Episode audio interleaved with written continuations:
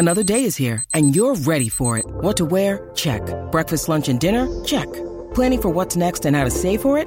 That's where Bank of America can help. For your financial to-dos, Bank of America has experts ready to help get you closer to your goals. Get started at one of our local financial centers or 24-7 in our mobile banking app. Find a location near you at bankofamerica.com slash talk to us. What would you like the power to do? Mobile banking requires downloading the app and is only available for select devices. Message and data rates may apply. Bank of America and a member FDIC. You have to believe that you can do something that nobody else has done. And somehow that concept has to become reality. Somebody's got to make the play to stop this. That last run, in fact, again, they push the for the first. And the pass is picked off. It's picked off by David Harris, who gets away from Brady. What a turnover this. Now being chased down by at the 10-yard line. Suddenly, the Jets defense responds when it looks like the Patriots were ready to drive it right down the field. Third and seven, Matt Moore. Has time.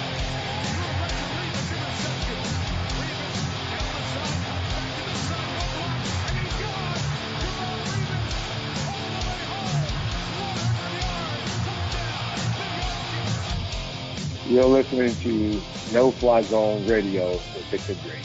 Welcome to the No Fly Zone Radio Show, all the way from across the pond.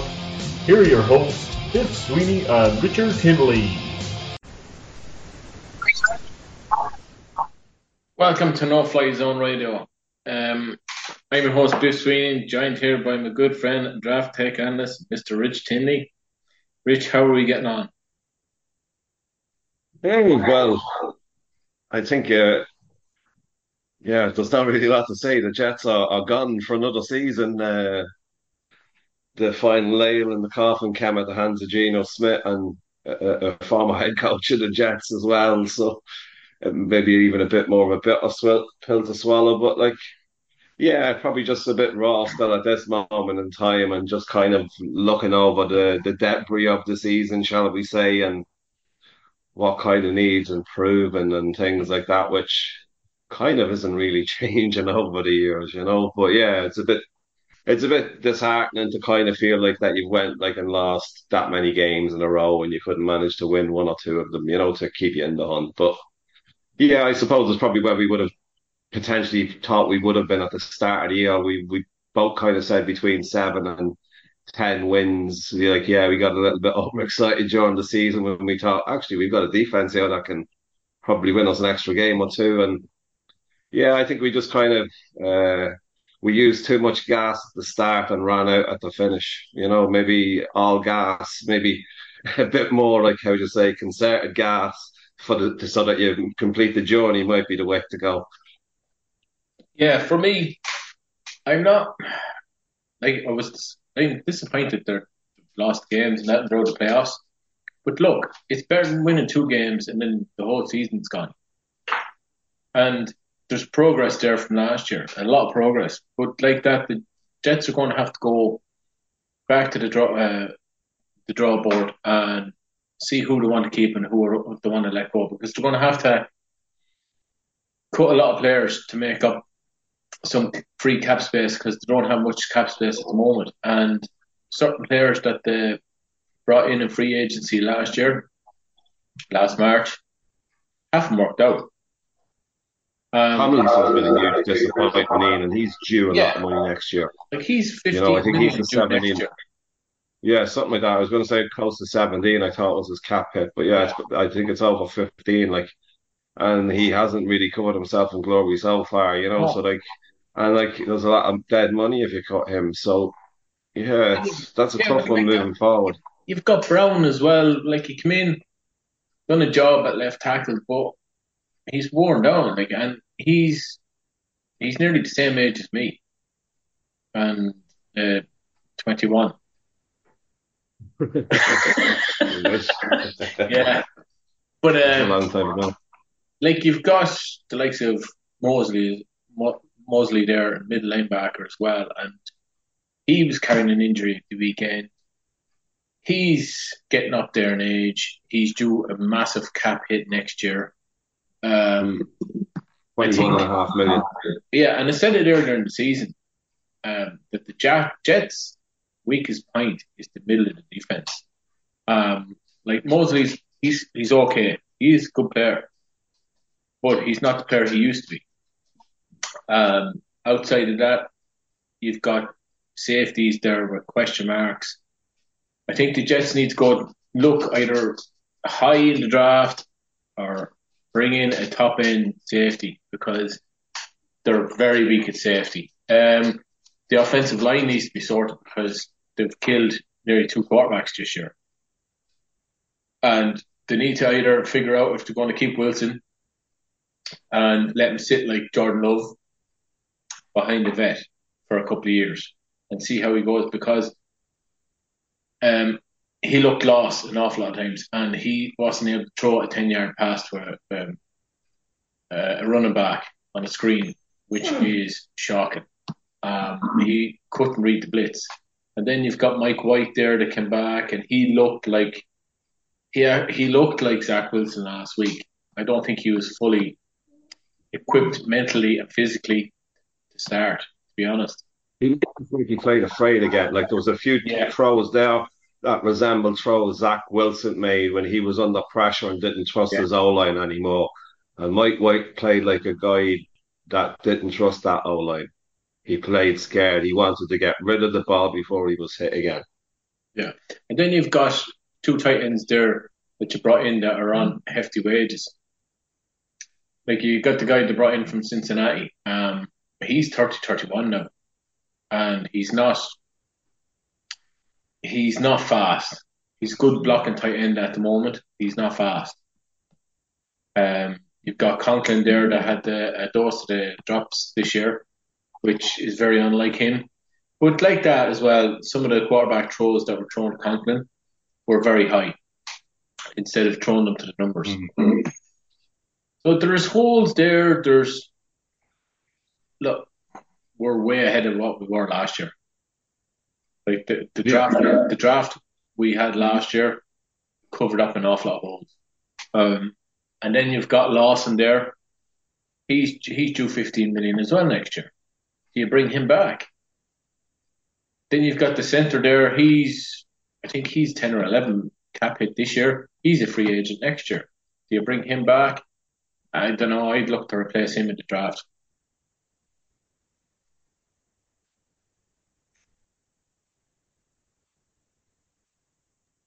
I guess my next question to you, Ian, is probably about the head coach. Uh, maybe more probably about Joe Douglas, actually, I suppose, but to like the state of the O line, like he's had a long time to build it, and it really hasn't reg- uh, like progressed in any shape or form to something that you can build on. Um, like for me, it's definitely his biggest failure. But is that failure enough to start questioning his ability to build a roster? I'm not sure because, to be honest, if you look at Becton, can you blame him for Becton's Becton's health issues? Can you blame him for AVT uh, going on IR this year? I don't, because they're two big guys he brought in, and they should be. If they're fit, they should be a lot. The offensive line should be a lot better. Like he'd no choice to bring in Brown, and Brown's kind of done a job for him.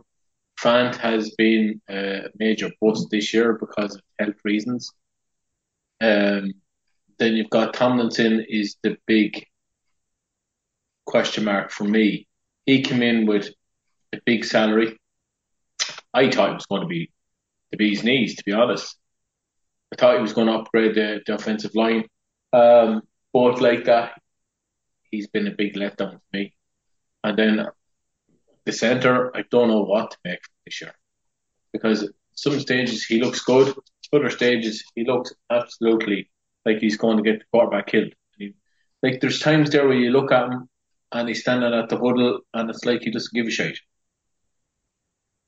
So just a case of being like maybe where we come up against weak D lines that our O line looks good a couple of games, but when we come up against kind of real defenses with a genuine pass rush, they look lost. Like as in like they can't even open up gaps to run the ball. Like a lot of the success I've noticed in terms of running the ball this year was either kind of a bit of individual br- brilliance by Hall or uh, Yeah. guys moving and running, you know, like Yeah.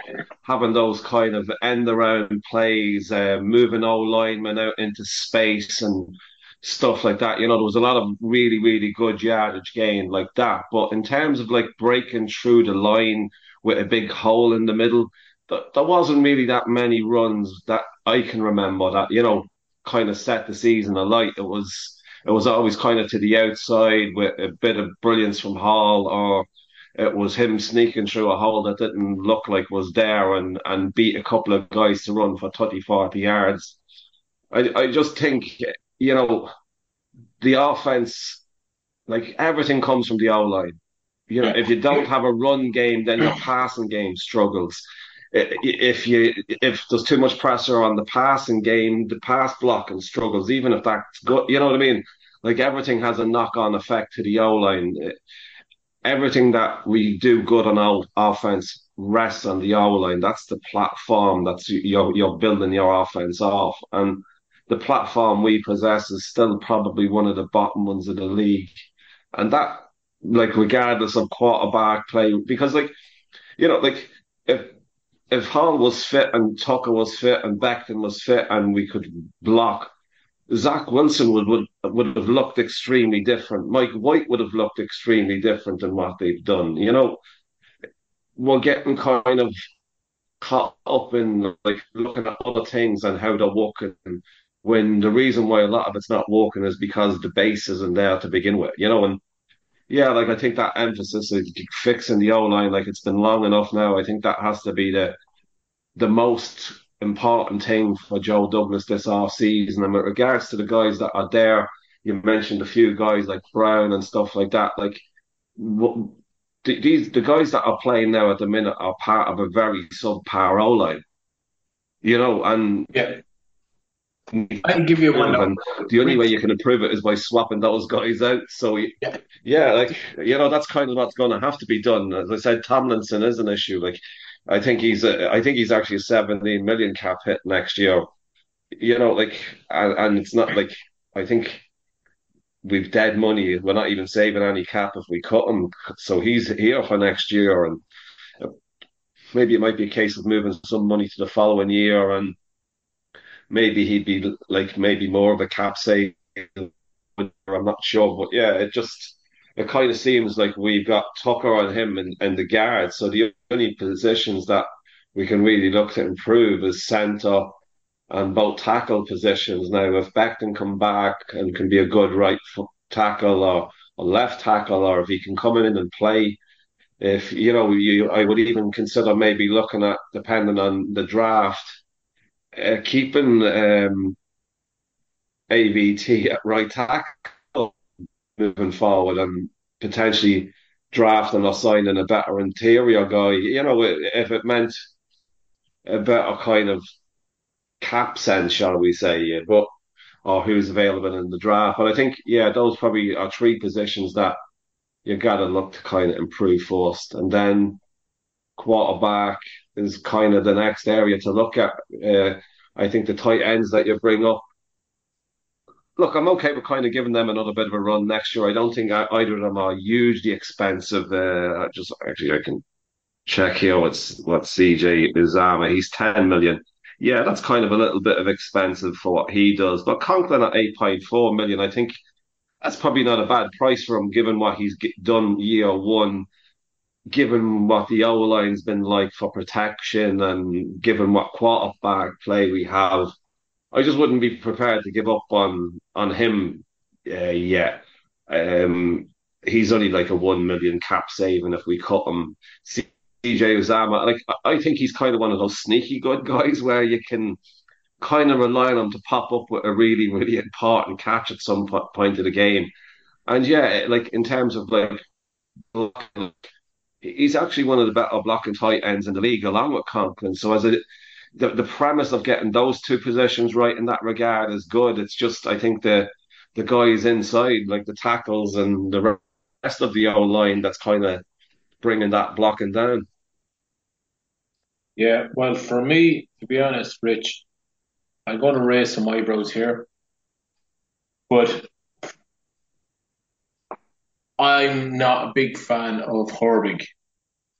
I think he's a depth player, but he's played most of the season as right guard, and I thought he was absolute dirt. Um, and then you've got what's his name come in there at the weekend, covered from, replaced him. We had him last year. Oh, his name escapes me. Um, Yeah, I'm gonna blank on it too. Duvernay. Your man Duvernay. Oh yeah, Duvernay Tardif, was it? And I Yeah. thought he, I thought he was very good now compared to Herbig, and it freed up our centre to do some pulls for the run game. And there was one big run uh, Johnson had, and it was because the centre was able to pull. He didn't have to look after Herbig. So the Jets need to either figure out if they're going to keep AVT as a right guard or put out onto right tackle. Well, for me in the draft, I'm drafting an offensive. If the best offensive tackle is there on the board, I'm taking him, and I'm putting him in at right guard or right tackle. If not, I'm grabbing the top center in round two, and I'm going from there, or the top um, guard in round two. They need to sort out that offensive line. Even if a vet comes in, quarterback, they need to sort out the offensive line once and for all. And, you know, even if Zach Wilson comes in later in the season, they need to have someone in front of him that can actually uh, protect him. Um, give him a little bit of time to try and read the defense and to give the running backs some holes to run through. So, yeah, they need to sort out that. They need to sort out the safety position and linebacker position. And the other position is, um, I think they need to get in a couple of fat guys on the D line because Rankins, I'd let him walk unless he's going to come back on the cheap because the guy in the last two seasons has been very injury prone, very hit miss. He's been okay, but they need a fat guy there. They need a Snacks Harrison. The feeling that we've like f- fully transitioned to that four three because like when, when I look at the three linebackers and who they are and how they play, they look kind of like that they're really really good against the run. Like you always see them showing up with like good stop and tackles. Quincy Williams seems very reliable. You look at CJ, Mosley, he's more of a run stopping middle linebacker than like uh, blitzing one or pass protection. And then, like, you had Kwon Alexander that came up during the season and had a few nice plays, big hits. Now, yeah, he was probably a little bit more hot and cold in this regard. But overall, of the three, like, um, do you feel like that? How do you say they're, not playing as well against the run as they should be on paper? Hey, Rich, I've got all the guys that are supposed to be hitting free agency in front of me. You've got Noah Fant, you have McGovern, Sheldon Rankins, you have Flacco, which shouldn't be coming back. Then Feeney, uh, you have Greg Zuerlein, I'd bring him back. You have Joyner, I'd let him walk. Mike White, question mark. Herbig, question mark. Solomon Thomas, meh. Uh, Kwon Alexander, I'd bring him back as a depth piece. Vinny Curry, I'd let him walk. Uh, Ogbui, I'd bring him back on the cheap if he was going to be cheap as a depth piece. Nathan Shepherd, if he's going on the cheap, I'd bring him back. If he's not, I'd let him walk. Mike Remmers, I'd let him walk. Dru Samia, never heard of him. He can go. Um, Nick Bawden, full back. Um, I'd let him. Yeah, we a full back. I think he's been out since week year. I think he's been out since week one. have Greg Sinnott, never heard of him. Right, he can walk. Quincy Williams, I'd bring him back in the cheap if I could. Nazarline, I'd let him walk. Uh, Jeff Smith, I'd try and bring him back. Uh, Bryce Huff, I'd try and bring him back. You've got Ty Johnson, I'd let him walk. Marcell Harris, I'd let him walk. Cager, I, he's gone. Hmm. Uh, James He's Robinson, yeah, James Robinson can go. So there's not many of them I'd bring back, to be honest. Uh, just on the Huff one, I guess. Uh, because like what he's probably flashed this year is probably as much as Carl Lawson had flashed at Cincinnati before we handed him 15 million a year. If it came down to like uh, bringing back Huff uh, and cutting Lawson or keeping Lawson and bringing back Huff, now it may not come to this, but like, what would you do? Would you, would you, because I think um, Huff the weekend had seven snaps.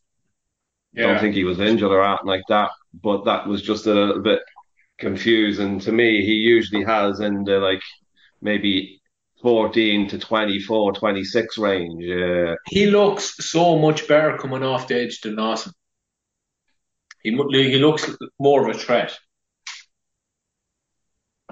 But is Lawson more durable, as in like can play more snaps from that position? Do you know what I mean? Like, as in, is his body like adaptable that like after he does play 25 snaps, he's still potentially going to get a sack in the fourth quarter where Huff might need to be that guy that comes in fresh in the fourth quarter after only playing seven and then be effective, you know? As in that if he maybe plays 30 snaps, that he's just not as effective playing a lot more.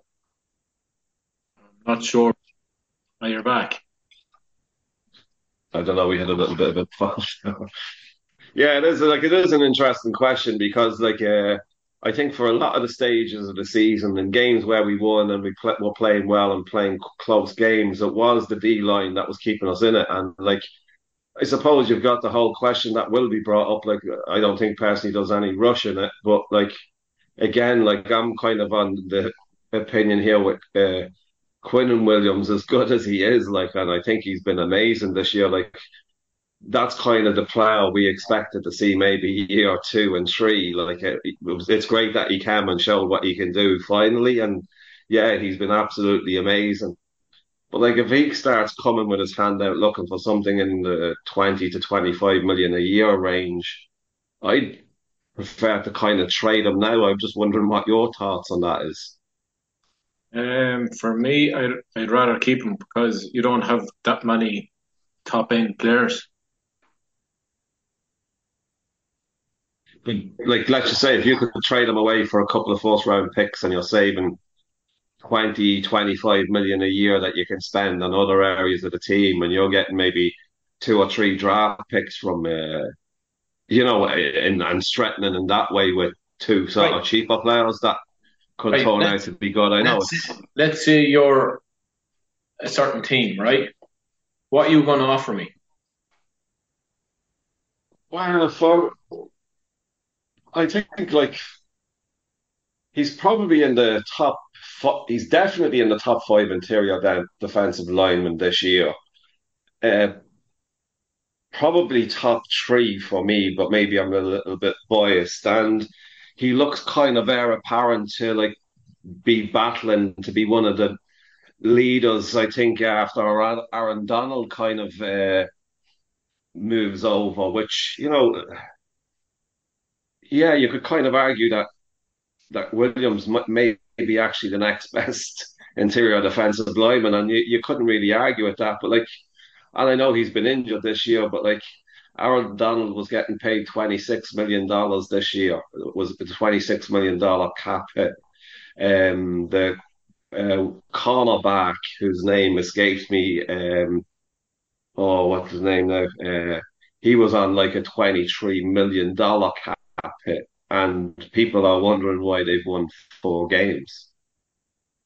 You know, like uh, as good as players are, when you pay them too much, it's hard to put other guys around them. And I think that was kind of evident this year with the Rams, as in that like those guys gave a lot of money uh, back last year to afford more talent to win a Super Bowl, and the Rams are kind of having to pay those guys now, and they just don't have enough talent left on the roster to to be any good this year, you know. And I, I think when you kind of look at CJ Mosley being on the roster like that, if you've got Williams been added to the roster like that with maybe something like a 22 to 25 million cap hit, you know, like teams don't reach a Super Bowl with players that expensive on the roster. So for me, to get rid of that hindrance to, to reach a Super Bowl, trading them for players that may or may not work out, but also like trading his cap room for other players of value.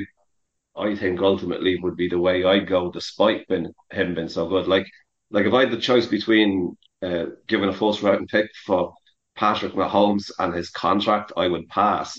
Like, if Kansas City offered me two first round picks and Patrick just to take Patrick Mahomes' contract, I'd probably struggle.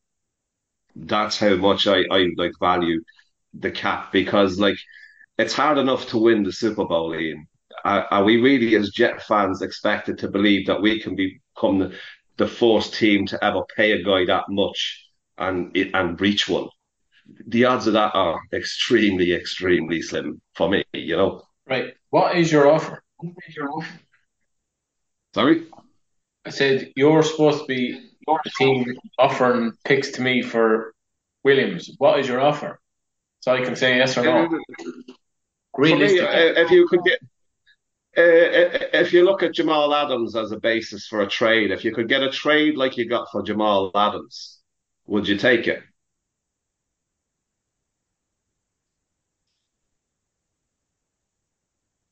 Oh, it depends on probably the team. If there's a shit team offer me them picks, probably.